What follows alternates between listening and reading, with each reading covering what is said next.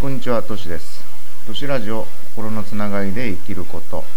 第15回目を始めます。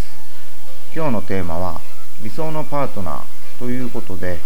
私の2回の結婚生活から気づいた理想のパートナーについてお話ししようと思います。サブテーマとして、私が思う理想のパートナー、上げ女と下げ男の法則ということで、私は今までの人生で2回結婚しそれぞれのパートナーは卒業していったわけでなんですけどその時に人生うまく上げていったパターンと失敗した下げパターンがあるってことに気づいたのでシェアしようと思います。私の主観ですけれどもしよろしければ最後までお聴きください。まず書いてほしいんですけど運命の赤い糸はない。そして白馬に乗った王子様は来ないです、えー、最初からこんなことを言うとドン引きするかもしれませんが本当なんですよ。例えばあるアニメだといじめられているメガネの男の子が未来から来たロボットに助けられてクラスのヒロインになぜか好かれるというストーリーがあると思います。私が小学校からやっているアニメなのでかれこれ半世紀近く続いています。なぜこのアニメがここまで続いているかというと私たちはファンタジーが好きで神話の中に生きているからです。ストーリーっていうんですかね。そういったお話が大好きで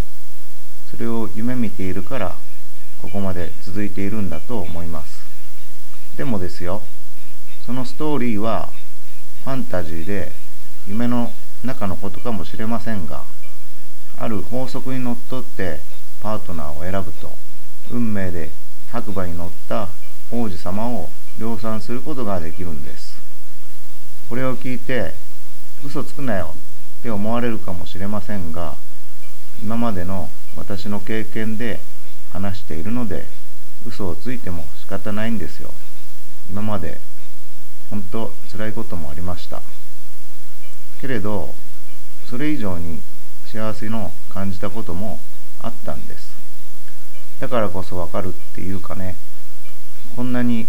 時間を使って嘘をついても作り話をしても私にとってメリットが一つもないので仕方ないということはわかると思います。そこで本題の理想のパートナーなんですけど最初に下げていくパターンからお話しして次に上げパターンをお話ししようと思います。人生が下がっていくパターンはパートナーに何も興味がなくなってきた時です。パートナーだけでなく自分が付き合う対人関係って最初はドキドキしてどうすればよくなるって思うじゃないですか。だからどうしたら相手が喜んでくれるだろうか。って考えその人との関係を良くしようと努力しますけど次第にうまくいかないのは相手が悪いって思うようになってきてあいつの好きが下がったからじゃあ自分もで相手の責任にしようとするんです。もうそうするとパートナーどころでなくなくてもう人生が下げになってくるんです。そう人生下げ男状態です。反対に人生が上がっていくパターンはパートナーに対して信頼が高くなってきた時です。信頼というのは能動的に相手を受け入れることで高まってきます。例えば遠距離恋愛で久しぶりの食事を前日になってキャンセルされたとします。もう遠距離なんで準備も一生懸命やって気持ちも高まってあとは移動するだけってなった時のドタキャン。あなたはどうしますか？せっかくの約束が無駄になって怒りをパートナーにぶつけますか？それとも自分の殻にこもって相手を無視しますか？でもでもそんなのは全部自分が選択してきたことなんで相手を責めることなんてできないんですよ。そのパートナーを選んだのもその日にちを決めたのも何を食べるのかどこに行くかを意思決定したのは自分なんです。そうすべて自分の責任なんです。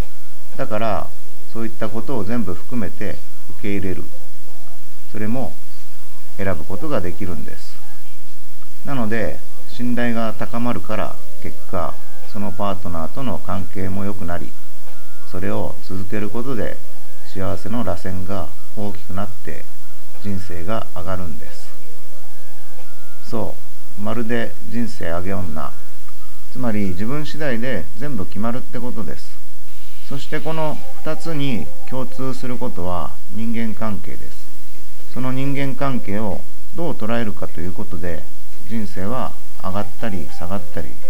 もするんです。そこで大切なのは人生うまく上がる時って必ず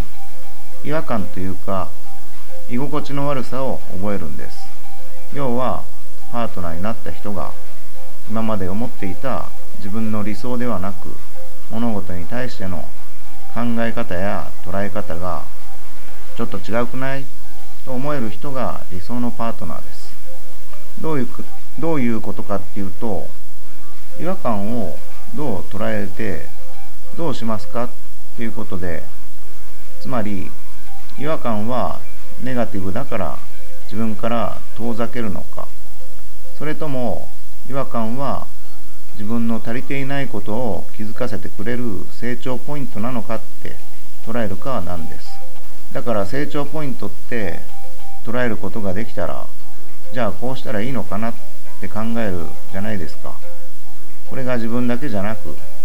パートナーと共に成長するヒントにもなるわけですからネガティブに捉えたらそこで終わっちゃうんですね。だから離婚原因の第1位が性格の不一致なんて書いてありますけどこんなのは後からつけた理由で本当は成長ポイントに気づけない人が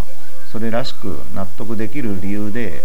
性格の不一致ってつけるわけなんです。そもそも最初は他人なんですから性格なんて合うわけないんです。だからパートナーと一緒に2人が納得できる落としどころを作っていけばいいんです。これができるパートナーって本当貴重だと思います。だって自分を成長させてくれるんですからね。ということで理想のパートナーっていうのは自分を成長させてくれる人であげ女あげ男っていうことでした。またあなたのお役に立てたならば大切な方に紹介してくださると嬉しいです。ご紹介の際に内容を引用されても問題ありません。そしてぜひ感想や質問をお送りください。あなたの感想お待ちしています。都市ラジオ心のつながりで生きること。第15回目私が思う理想のパートナー上げ女と下げ男の法則を終わります。最後までお聴きいただき本当にありがとうございました。